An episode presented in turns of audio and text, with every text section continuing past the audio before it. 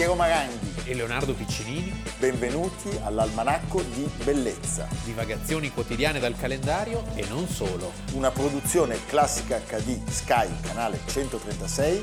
in collaborazione con Intesa San Paolo.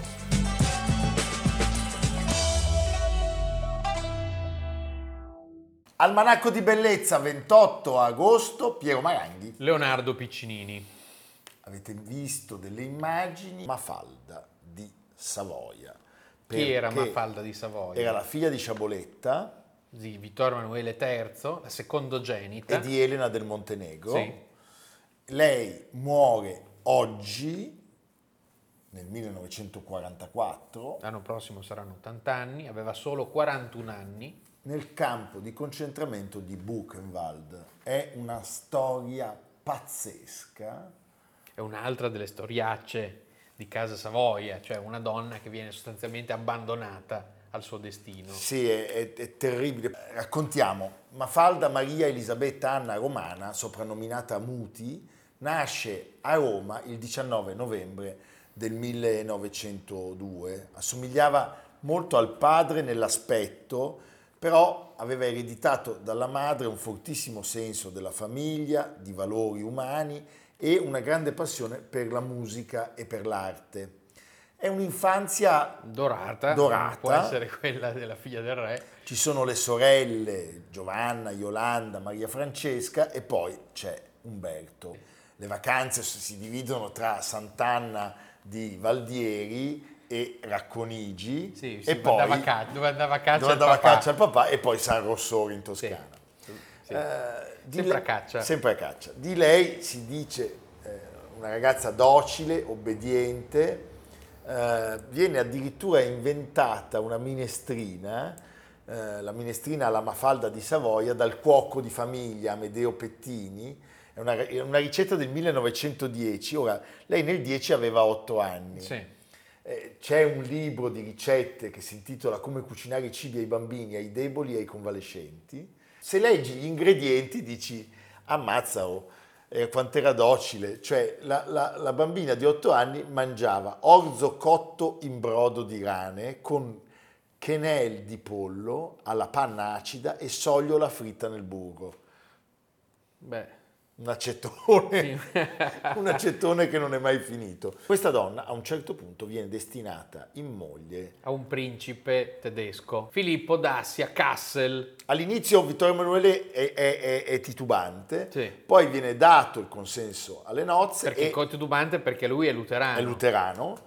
E poi sai, nel 25 non è che proprio i nostri rapporti con la Germania fossero quelli di dieci No. anni dopo. Anzi, Eh? Anzi, il 23 settembre del 1925 si sposa, si sposa eh, con il Langravio di Dassia Kassel, avranno quattro figli, Maurizio, Enrico, Ottone ed Elisabetta. vanno ad abitare a Villa Polissena, che è confinante con Villa Savoia. Oggi Villa Ada esiste ancora, Villa Polissena è abitata dai discendenti. Chi era il marito? Il marito è un eh, nazista della prima ora, possiamo Primissima. dirlo. È un uomo di gran gusto.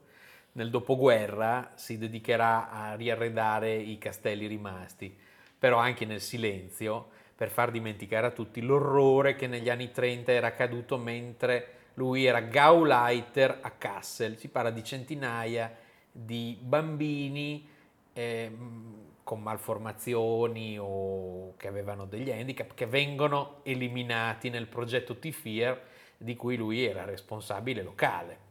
Quindi un nazista della prima ora, poi quando le cose cominciano ad andare male, come molti altri eh, aristocratici, comincia un po' a ripensarci.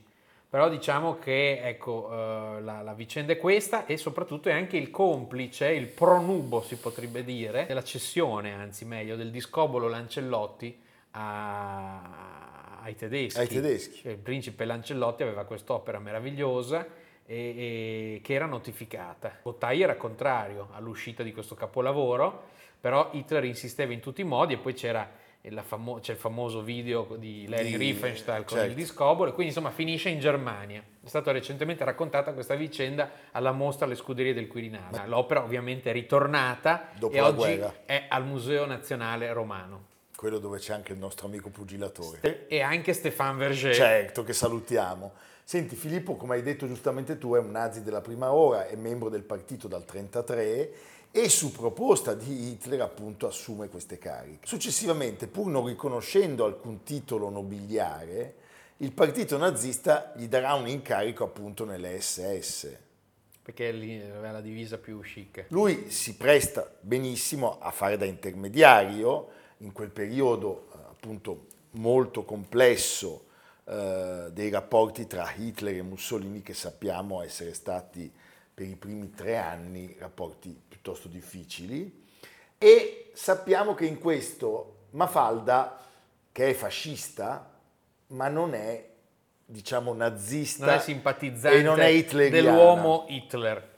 Pensate la, la frase pronunciata da Hitler la definirà la carogna più nera della casa reale italiana e il ministro della propaganda gli farà eco, Joseph Goebbels, dicendo nei diari la più grande cagna Sì. di Mafalda di Savoia.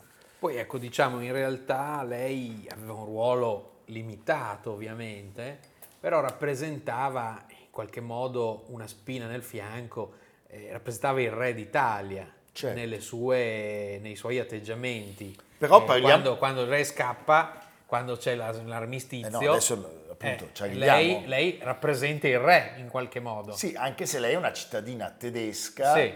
non ha fatto nessun atto, diciamo, contro il governo, eh, la dittatura di Hitler e eh, la sua parabola è simile ma più tragica, forse perché meno ingenua, a quella di, Di Ciano. di, Ciano, di Galeazzo Ciano. La sicurezza mal L'idea che, corrisposta. esattamente, perché cosa accade in Italia? Accade quello che sapete, l'8 settembre. Proclama del capo del governo. Parla Sua Eccellenza il maresciallo Pietro Badaglio.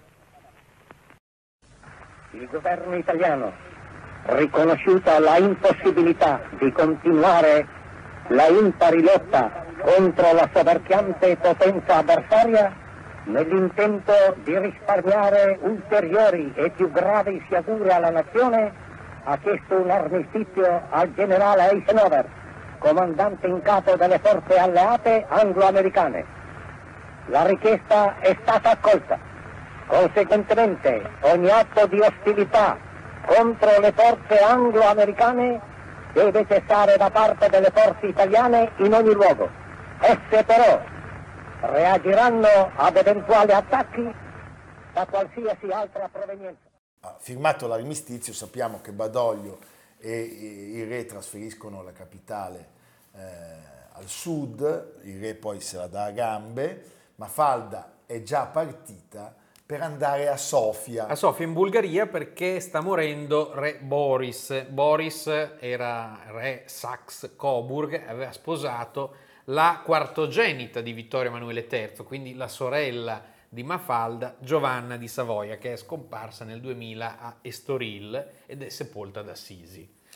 Cosa accade? Che Mafalda non sa nulla, cioè non- nessuno le ha detto... Sì, si interrompono le comunicazioni. Beh, quindi lei perché hanno paura del marito. È a Sofia eh, deve tornare in Italia e torna tranquillamente. Beh, diciamo che lei torna tranquillamente. C'è Lungo un, il percorso- C'è un disperato tentativo. Pensate che cosa accade quella notte. Lei sta tornando in Italia. La regina Elena di Romania, che nel frattempo ha scoperto che cosa è accaduto, fa fermare il treno Da una scena su cui viaggia Mafalda, la mette al corrente della situazione e cerca di farla desistere da rientrare in patria, perché la Eh, teme moltissimo finire, eh. per la sua sorte. Mafalda però decide di non ascoltare il suo consiglio con la ferma intenzione di tornare a Roma, ricongiungersi con i figli e la famiglia. Pensate, i figli erano in custodia in Vaticano. a quello che sarebbe stato il futuro Papa Paolo VI, Montini. Monti- Giovan Battista Montini. Allora, eh, lei è eh, legatissima chiaramente alla sua famiglia e all'Italia, però è anche una cittadina tedesca, è una principessa tedesca ed è moglie di un ufficiale, quindi è convinta che i tedeschi la rispetteranno. Allora, con mezzi di fortuna, in maniera molto roccambolesca, lei riesce a raggiungere Roma il 22 settembre del 43. Vede i figli, che sono appunto in Vaticano, e poi e poi non sa che eh, nel frattempo i tedeschi, come sempre, che sono dei secchioni nell'orrore, eh, si sono messi avanti e hanno creato l'operazione Abeba, nome in codice del rapimento di Mafalda, ovviamente gestita da chi? Da Herbert Kappler, sempre lui, per cui lei il 22 settembre del 1943 viene chiamata al comando tedesco perché le dicono che c'è in arrivo una telefonata da parte di suo marito che è in Germania e lei va a Villa Volkonsky. Villa Volkonsky è a San Giovanni Laterano, vicino a San Giovanni, che era da vent'anni la sede dell'ambasciata tedesca. Oggi, dopo la guerra, è la residenza dell'ambasciatore britannico a Roma. E lei quindi arriva a Villa Volkonsky, tutta trepidante per questa telefonata, ma i cancelli non si aprono, anzi viene fermata la macchina e lei viene arrestata e condotta in Germania in Germania, il marito è già in campo di concentramento, nel sì. frattempo a Flossenburg, accusato di aver preso parte alla congiura che ha portato alla destituzione di Mussolini. Lei viene prima interrogata per un mese. A Monaco e a Berlino. Sì, e, e poi mandata e questa è la cosa curiosa che non si è mai ben capita fino in fondo perché la vicenda ha ancora dei tratti, diciamo, da indagare. Cioè, che lei viene mandata in un vero e proprio lager, che è Buchenwald che è un posto a cui non si tornava sostanzialmente. Viene ecco. registrata sotto falso nome, Frau von Weber. Allora, eh, lei non può rivelare la sua identità, però la notizia che una figlia dei Savoia si trovi in campo di concentramento si diffonde molto velocemente. Viene, le viene riservato un trattamento speciale, come un prigioniero politico, sì. sostanzialmente. Cioè ricordiamo ha... che Buchenwald c'erano parecchi prigionieri politici, era diverso da rispetto ad Auschwitz, eh, però era sempre un lager. Ad esempio, c'è un'altra sorella Savoia che fu internata, Maria Francesca, insieme al marito eh, Luigi di Borbone Parma, ma in un campo di concentramento, non certo in un lager. Eh, quindi questa cosa è sempre stata considerata molto oscura, difficile da capire. Però se pensi a cosa avevano detto Hitler e Goebbels di lei. Che probabilmente c'era un conto da regolare. E eh, lei ha diritto ad avere lo stesso vito degli ufficiali, ma parliamo di un luogo dove il freddo, il regime di vita eh, mettono eh, certamente a durissima prova la sua salute. E poi le truppe alleate nel 1944 bombardano il lager. Bombardano il lager non tanto per, per il lager in sé, ma perché c'erano delle officine che producevano armi a pochi passi da, da Buchenwald, proprio a, a, fianco quasi diremmo, e le bombe si sa cadono un po' ovunque e colpiscono eh, la, la, lo spazio in la cui baracca. lei, la, la baracca, lei viene ferita, colpita a un braccio, varie ustioni, eh, e sostanzialmente qual è la, la, la, cosa drammatica della vicenda? Che non viene curata. No, lei viene... Si aspetta troppo tempo. Ma pa- qualcuno, un medico in particolare che era internato, sosterrà che fu deliberatamente sì. lasciato passare del tempo perché lei eh, finisse i suoi giorni. Cioè, una morte tremenda ma, perché lei sostanzialmente si spegne tra atroci dolori. Una cosa pazzesca perché lei viene recuperata da due deportati e viene portata nell'infermeria della casa di tolleranza dei tedeschi, quelli che lavoravano nel lager. Colpita il 24 agosto, quattro giorni di sofferenza. Quattro giorni di tormenti, le piaghe, la cancrena. A un certo punto viene deciso di amputarle un braccio. Sì con un'operazione lunghissima, inspiegabilmente lunga, e il dottor Fausto eh, Pecorari, che, che era pure internato, un radiologo internato a Buchenwald, ha sempre sostenuto che lei sia stata intenzionalmente operata in ritardo proprio per causarne una morte atroce e lentissima.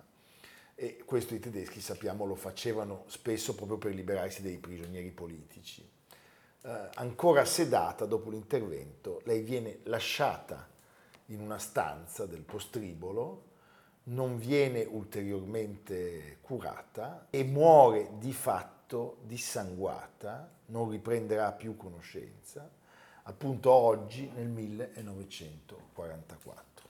Ecco, eh, il cadavere viene denudato e viene portato insieme ad altri in una sorta di mucchio di quelli orrendi che avete visto in quelle foto drammatiche e per essere portato al forno crematorio. Ma un sacerdote boemo. boemo che era pure internato nel campo riconosce il corpo, riconosce la figura della, della principessa e lo nasconde, pensa.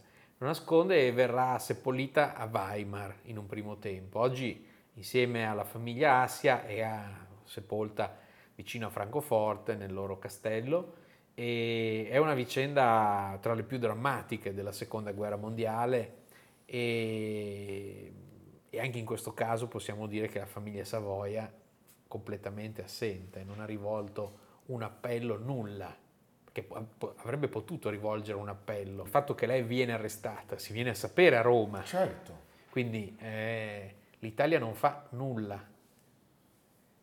Pace per Mafalda di Savoia. Un ultimo contributo. In casa la presenza, la storia di Mafalda, voi sì. da, dai vostri genitori, l'avevamo un po' detto all'inizio, ma era una presenza, era, si sentiva un po' di senso di colpa per non essere riusciti a salvarla. Beh, io quello non ne ho parlato, no, non mio padre... Non ne hai mai parlato con Mio padre, padre? l'amava molto. E un altro ricordo della morte di, di zia Mafalda, ero a, ero a Villa Rosebery con i miei nonni, perché avevo avuto il tifo durante la guerra, mi ero presa il tifo qui in Svizzera, dunque per non contagiare i miei fratelli mi avevano mandato dai nonni, io felice, contenta, ero lì e con loro. E, mi ricordo che papà è arrivato e aveva una benda sul, sull'uniforme, eh, sì, la, di lutto. E Missy, la solita Missy, mi aveva spiegato perché era morta la sorella, la, la principessa Mafalda. E di non chiedere, di non fare domande. Naturalmente la prima cosa che gli ho chiesto, cos'è quella benda nera? E lui mi ha detto perché è morta zia Mafalda.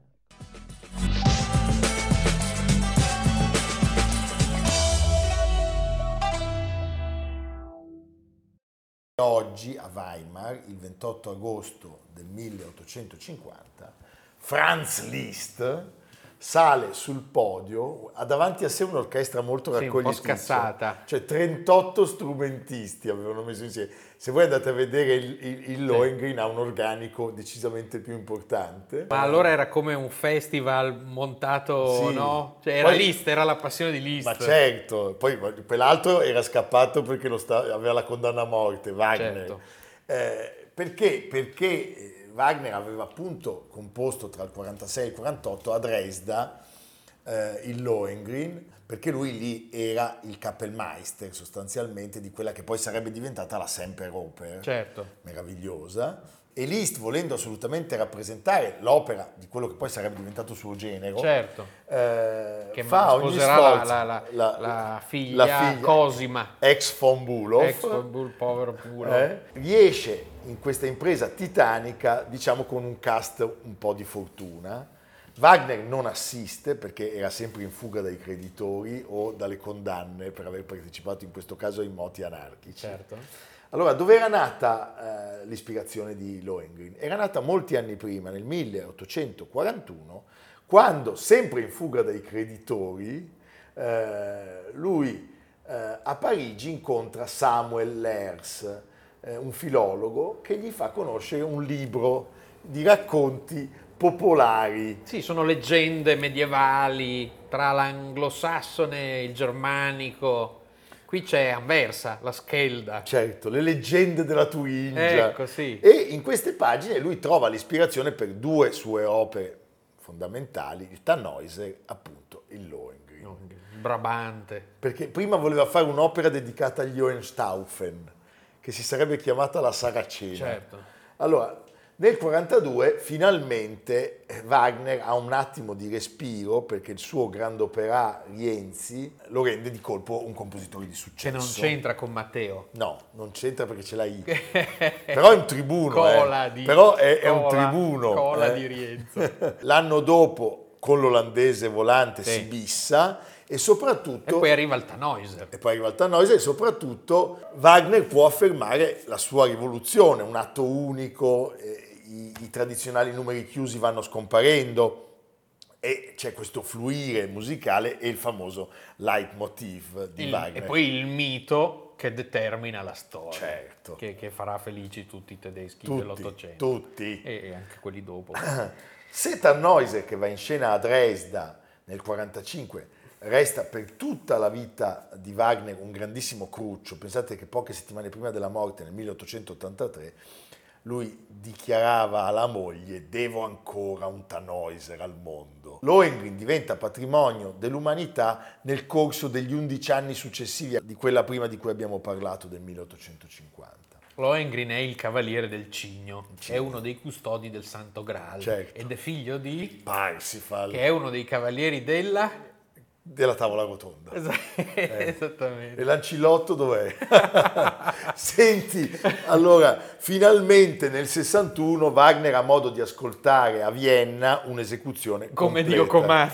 Anche perché tutte le volte che allestivano l'opera lui doveva scappare per i debiti. Sì, è Eh, una roba insopportabile. Liszt si trova a Weimar, questa Atene, Ma perché lì poi c'è tutto Sì. l'abbraccio a Goethe. a Goethe. Liszt era dal 1842 Kappelmeister a Weimar e poi diventa dal 48 direttore di corte. Allora Liszt nel suo, nel suo pensiero che cosa immagina? Di sostituire al gruppo Goethe, Schiller, Herder, Liszt E Wagner, eh, certo. È facile. È niente di più semplice. Però non credo che ci sia riuscito perché ancora oggi se vai a, a- a Weimar c'è la statua lì Certo. di Goethe e Schiller abbracciati, c'è Liszt sì, però è meno considerato. No, certo.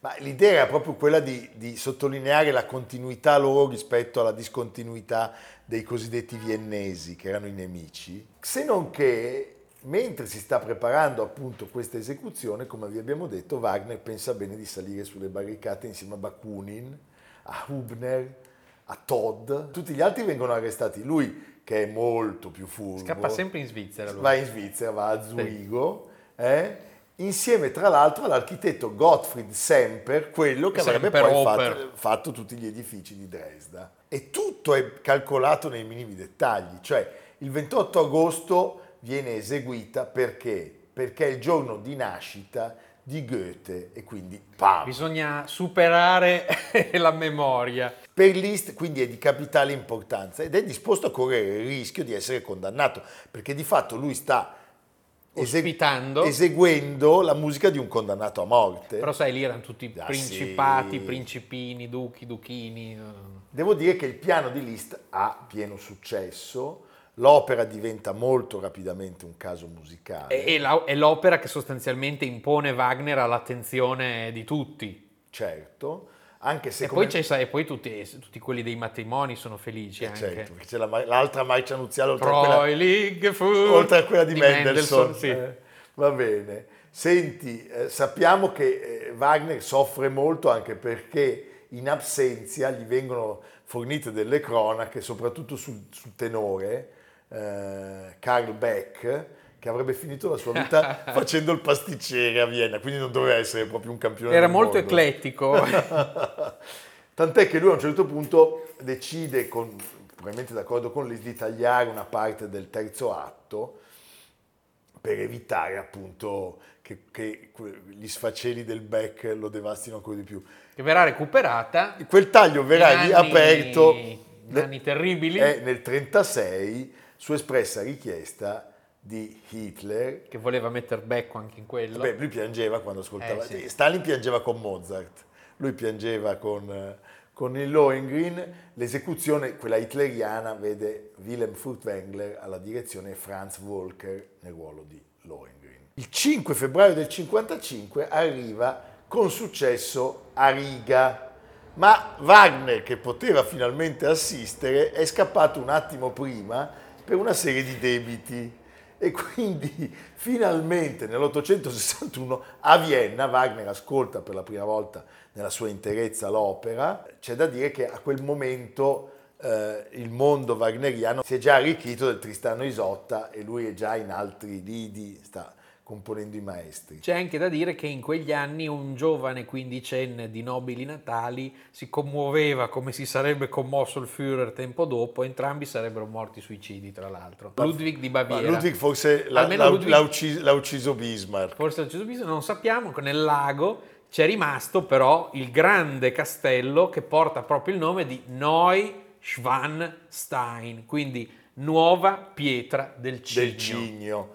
Primo novembre 1871 il Lohengrin approda nella città wagneriana proprio a causa di questa esecuzione per antonomasia nel bel paese, e cioè A Bulagna. a Bologna. eh? Ma dopo ha mangiato i tortellini? Secondo me sì. eh? Eh sì, perché primo novembre è perfetto. Il, il sindaco della città, Camillo Casarini. Casarini, eh, eh, lotta strenuamente contro i circoli cattolici che non vogliono, No, eh, o contro i rossignani e verdiani, nemici giurati, però il successo Anche a se, Bologna... se- anche se, se pensiamo alla data, 1871, noi dobbiamo tutto, tutto alla Germania alla Germania, perché la presa di, di Roma Eh, certo. eh, di, di un anno prima... è Sedan, Eh, eh, certo. eh, certo. E l'opera va in scena, pensate, per 14 repliche e a Wagner viene data la cittadinanza onoraria. Il 19 novembre